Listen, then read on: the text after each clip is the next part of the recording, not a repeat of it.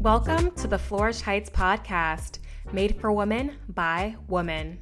I'm your host, Valerie Agyeman, women's health dietitian and the founder of Flourish Heights. To be empowered in health starts with a true connection with your body. Together, we are breaking through topics surrounding periods, women's nutrition, body awareness, self care, and much more. Let's flourish and be the best version of ourselves.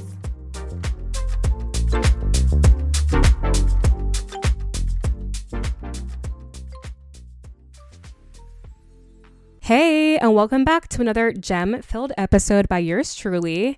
So, why is it that nobody really cares about what to eat when they're pregnant until they're actually pregnant? And those that are tuning in that have been pregnant before know exactly what I'm talking about because, you know, when you first get pregnant, there's a lot of scrambling. You're making a doctor's appointment, you're finding a practitioner, a doctor to support you on your pregnancy journey. You're trying to figure out your birth plan, you're buying stuff for the baby, and then everything else in between. And then you add figuring out your diet on top of that. Yeah, that is super stressful. So even if pregnancy is not on your radar right now, or you don't ever want to be pregnant, it's information still worth knowing so you can, you know, have it far in advance to then be better prepared when it is your time or you can share it with a girlfriend, share it with an aunt, an auntie, whomever. So, ladies, I have a special guest here with me today, Olivia Small, who is a dietitian like me and is also a lactation counselor, helping women optimize nutrition before, during, and after pregnancy to grow a healthy baby and, and find balance postpartum. She shares a wealth of information that's easy to digest and is super practical. You are going to love all the information she shares.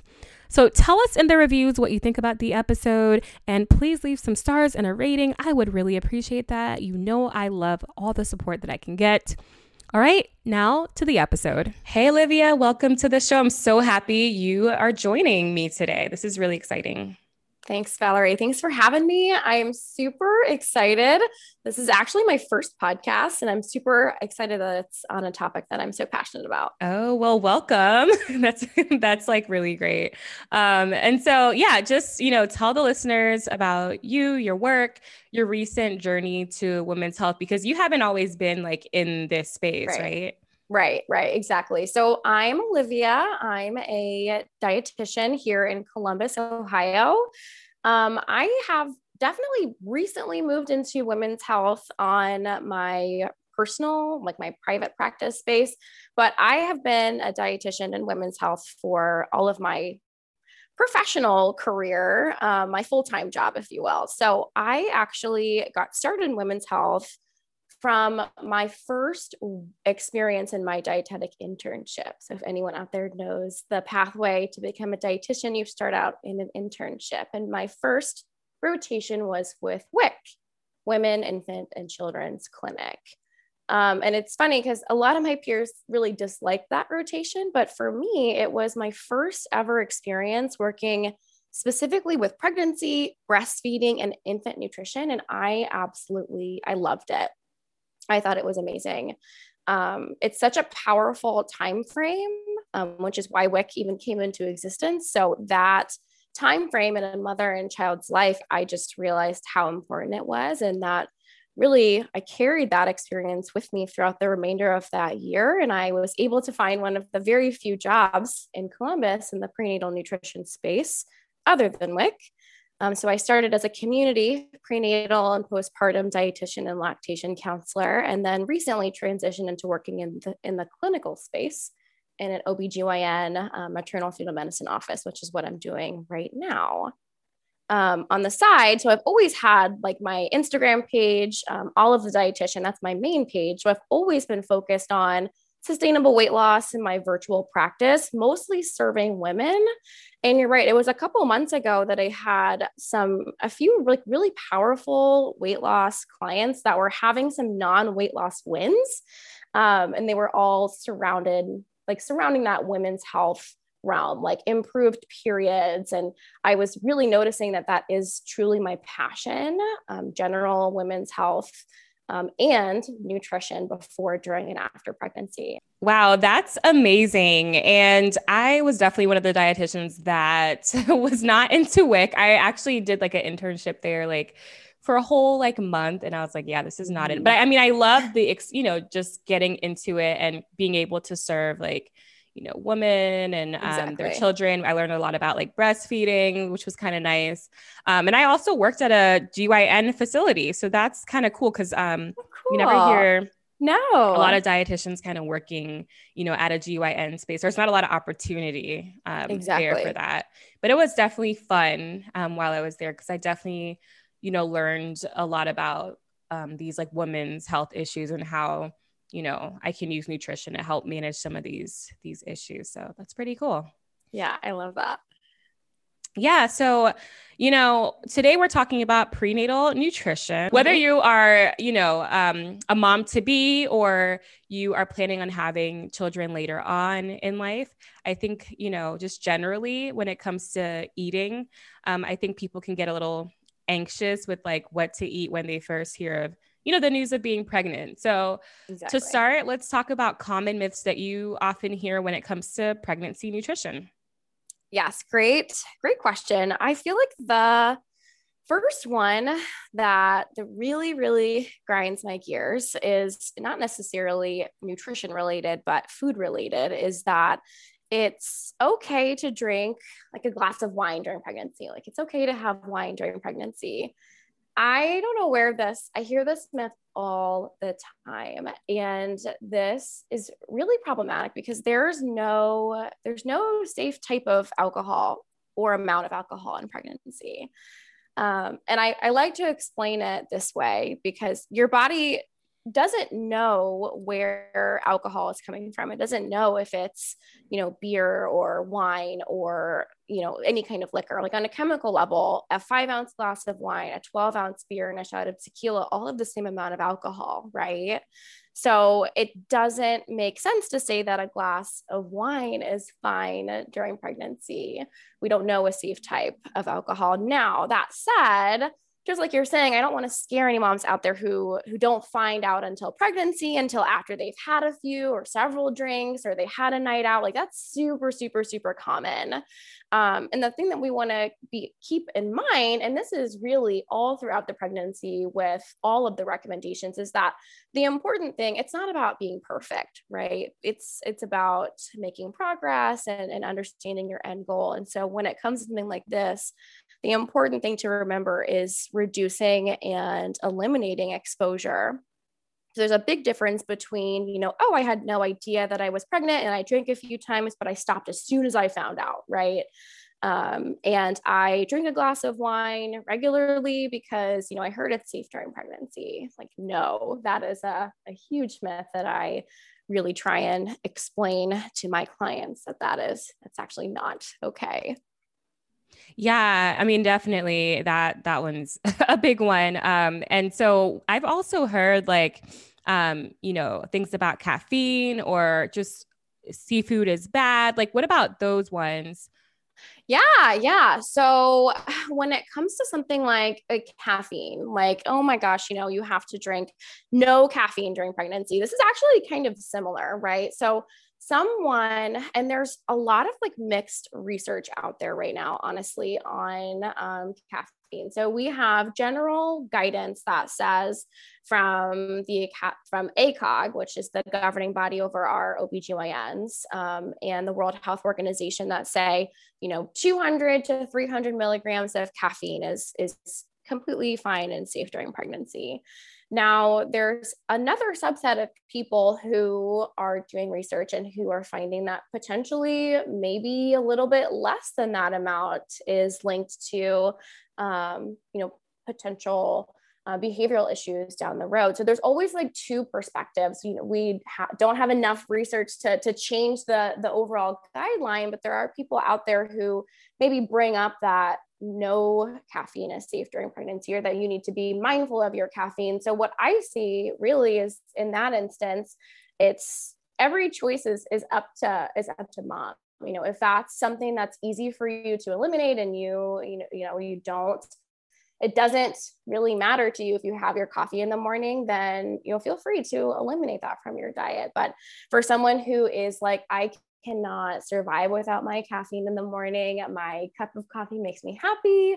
You know, that's when I really revert to the overall body of evidence that we're looking at right now says that one cup of coffee um, 16 ounces of coffee a day is completely fine. So it would be if you are someone who needs that morning caffeine, I don't want you to try and force yourself to eliminate it um, just because you feel like you have to. It's really understanding what the evidence is saying, what the experts are agreeing on, and then there's always going to be some other studies out there that are, you know, raising questions and red flags or or yellow flags, I should say.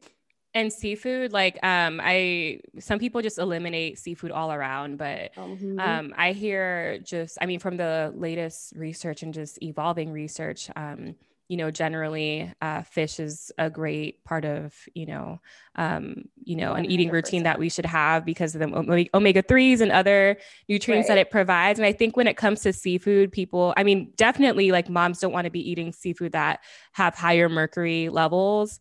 Um, exactly and so, I mean, do you have any other input to that? Because I know it's it's definitely something uh-huh. that I hear often, but then like the research is saying right. like, okay, moms to be should be getting at least two servings of fish, you know, especially fatty yes. fish in their diet for just like brain health and um, yep. for the fetus and and all that. So yeah, that's another one exactly, kind of like the caffeine. So there's like a sliver of something like we know that large fish are more likely to bioaccumulate mercury, which um, has the potential to, to cause some damage. But we know on the other hand that small oily fish like salmon, skipjack tuna, um, mackerel, sardines. herring, yeah, sardines, anchovies, all of those smaller oily fish are super rich in omega 3 fatty acids, which are great for brain development, for brain um, for brain health and for eye health. So we know that we want moms to be getting those foods so that they can really support and optimize baby's growth and development.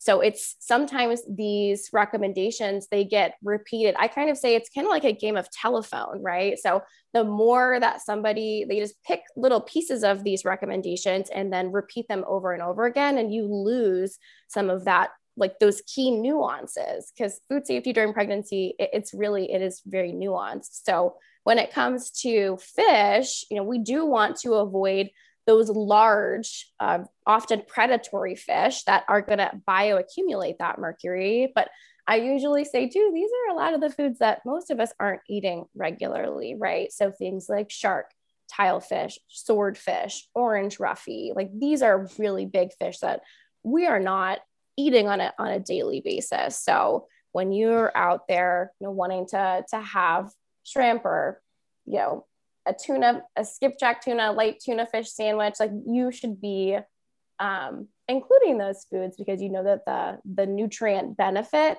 is very high especially in those smaller fish Okay. Yeah. And speaking of foods to avoid, I mean, raw fish, definitely. That's one that, you know, raw fish, definitely it's something that you don't want to be consuming when you're pregnant. right. Yeah. Um, what, what other things to uh, avoid? I mean, you mentioned, um, yeah. So we talked about the, the high mercury fish and things, but what other things are on this list?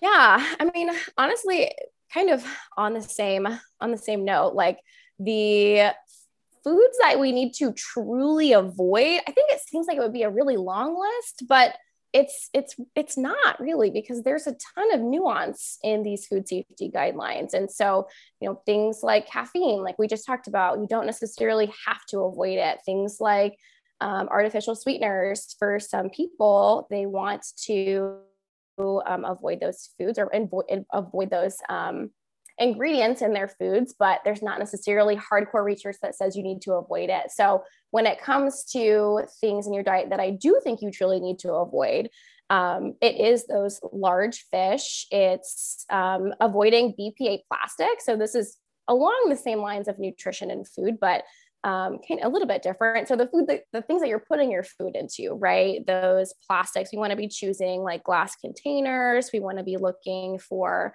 um, clean beauty products without phthalates or fragrance. Um, those are very important. And then avoiding things like um, we don't want to be eating, like you said, raw fish, raw oysters. We want to make sure that our meats are cooked um, appropriately. We don't want to be eating raw meats, raw um, fish, and or I'm sorry, raw chicken and and what. So um, honestly, my list of foods to avoid is, is pretty is pretty small because I really spend a lot of my time trying to explain to people what the research actually says and why we don't actually have to fear a lot of the foods that are on this quote unquote foods to avoid list. Does that kind of make sense? Yeah, I mean, absolutely. Like, um, you also talked earlier about al- alcohol and then just, um, yes. you know, raw eggs. I hear turkey every now and then. I don't know if you have no. any anything to say on that. I don't know. Is it because of like how um if it's not properly stored, it can lead to like food ill, you know, foodborne right. illnesses and things yes. like that.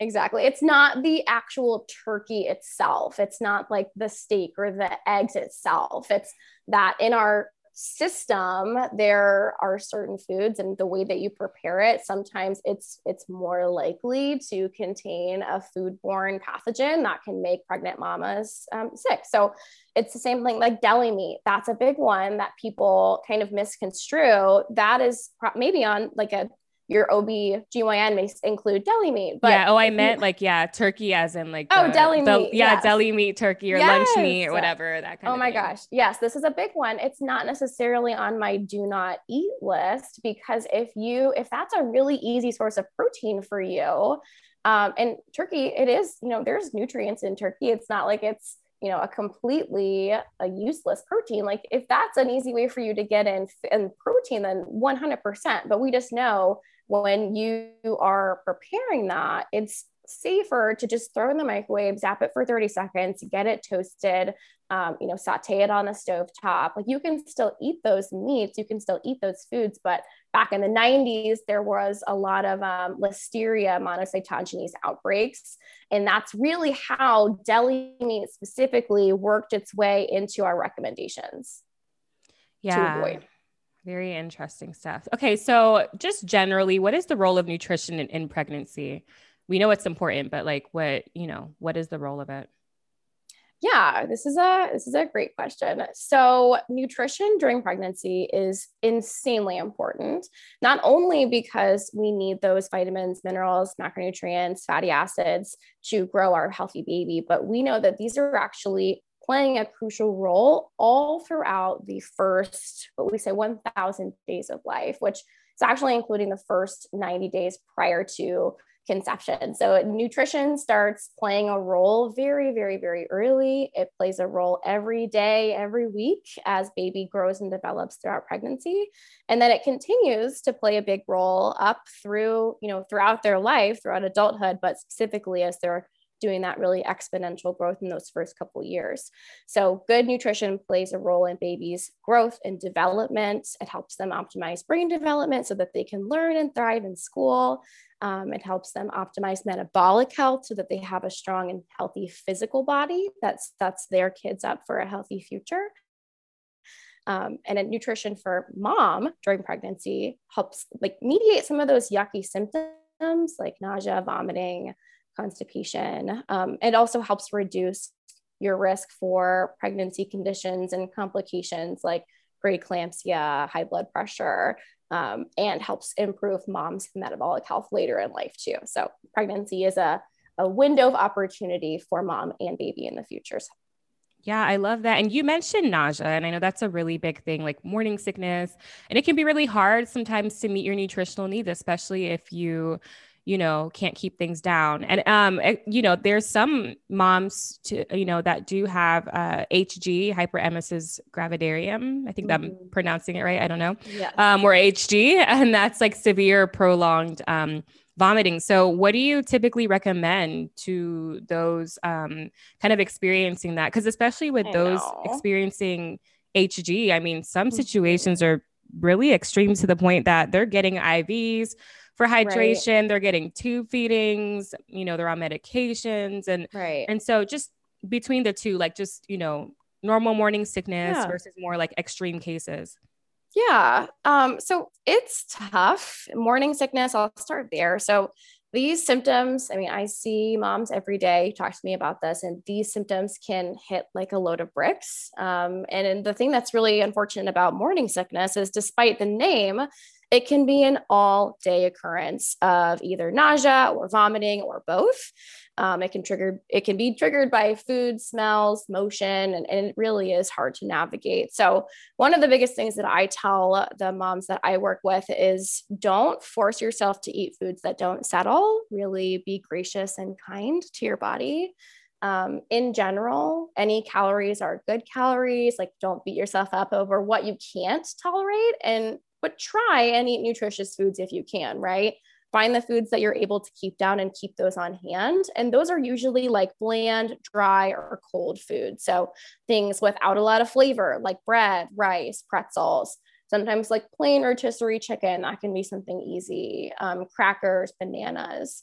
Um, and sometimes like those drier foods like crackers are easy to have like on your bedside table and can really help you kind of settle your stomach for for the start of the day help you get out of bed um, really trying to focus on cold foods can help too if smells are sensitive for you. So having like a hundred percent fruit juice popsicles or frozen yogurt in the freezer, or even just having regular yogurt in the fridge and string cheese as easy options. Um, and I always, I try and, you know, I really tell moms to like stick with it. Just make sure that you're getting enough food, that you're getting something in every couple hours, small meals and snacks, and know that around the early second trimester, around 16 weeks, is when we see a big improvement in these symptoms. So, around that time, try and expand your horizons um, carefully when it comes to, to trying different foods. Yeah. Um, and of course, like for those who have, you know, HG experiencing that, I mean, they're typically mm-hmm. working closely with their their doctors. Exactly. You know? It's so exactly. It's so sad, and I can't even imagine like how you know much of a challenge that is um, and i some of the tips that you shared too i think could work for those who may not have an appetite you know when when you're you know pregnant and maybe it's like we know how important it is to stay nourished throughout the day to make sure you're meeting your nutritional needs but sometimes you just don't have an appetite but right, i know that um, exactly. um you know like supplements can come in, in in this time so let's talk about supplements um you know, I often hear taking a prenatal supplement supplement's a great idea. And um, you know, OBGYNs, you know, the yes. doctors, they usually recommend. And so what do you need to look for in a prenatal? When do you when should you start taking one? Yeah, great question. So first, like I said, with that 1000, first 1000 days, you should start taking a prenatal vitamin well before you're you're planning to to get pregnant. So we say at least 3 months before because that's really when that egg development starts to happen. So three months before at least. Um, but in general, every woman of reproductive age should take a prenatal. And there are so many to choose from. It's definitely, it can be very overwhelming to, to buy prenatals these days. Um, but first, I would say you want to make sure that you have a, a prenatal vitamin from a reputable source. So looking for some type of third party testing um, that may be USP or NSF verified, um, or having, um, you know, a prenatal that you know was made by a nutrition expert. So somebody who was in, you know, I know of several who are created by dietitians or um, physicians who have a strong connection to nutrition during pregnancy. Um, so there's a couple things that you really want to look for in your prenatal, and those are going to be active forms of our B vitamins. So B9 or folate and B12. So you want to look for the methyl forms of both of those vitamins. So those B vitamins, also choline.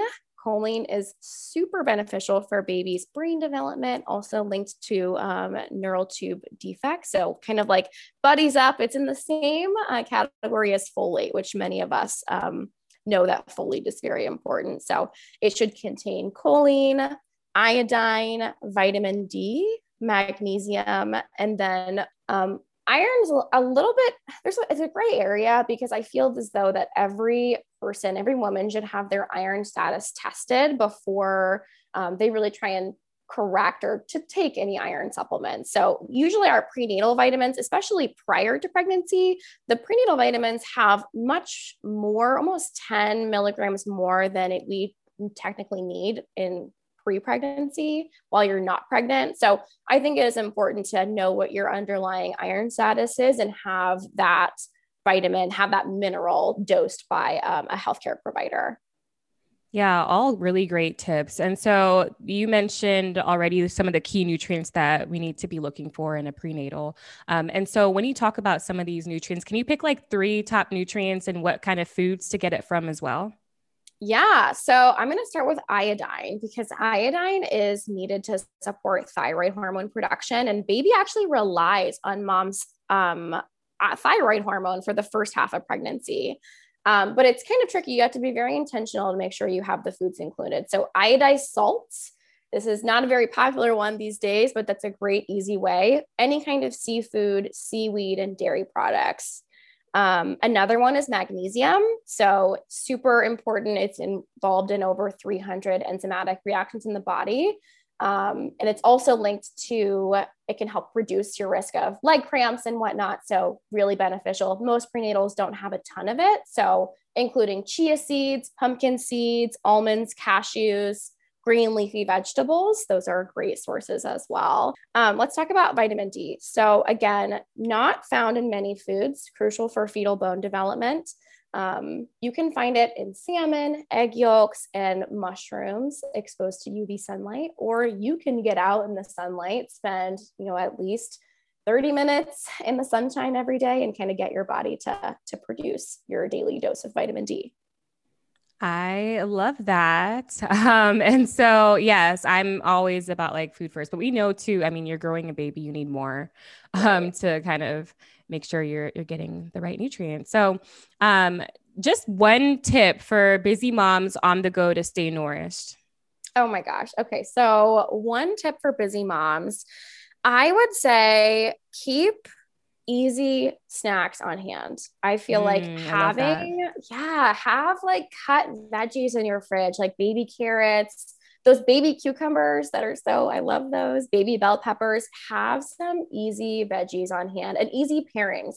String cheese, fruit like clementines, nut butter packs, Greek yogurt cups. Like have those easy things on hand. So when hunger strikes, you have the opportunity to prepare a balanced and intentional snack. I love that. You just shared amazing tips on just like, you know, what to eat when you're pregnant. It can be so stressful, but this was amazing. Thank you so much, Olivia. And any last words to share? Um, I guess lastly, I I mean, we could probably talk for like an hour on this. So I definitely encourage everybody to come and explore my new page, so the pregnancy nutritionist, where I go into all of these topics and more when it comes to supporting your nutrition before, during, and after pregnancy. Yeah, and we'll put all your information in the show notes. Um, this is a one more question that we like to ask all our guests, and so it's how do you flourish? Um, I recently I have been really focusing on my water intake and I really I just started doing Lagree or Pilates. So trying to do that once a week, really kind of sweat and put my muscles to the test and makes me feel good and strong. I love that. Thank you so much, Olivia, for coming to the show. And we'll definitely keep in touch. So we want you to come back on and talk more about this. So thank you. Thanks, Valerie. Again, you can find Olivia's information in the show notes. Thank you guys for tuning into today's episode. I told y'all it was going to be good. Okay. Make sure you share it with someone you know that maybe is trying to get pregnant or just share it to everybody because we all need to be informed about this information anyway. Um, you guys are awesome. Again, please, please support by leaving a rating and a podcast review. Thank y'all for listening, and I will talk to you next time. But until then, keep flourishing. Thank you.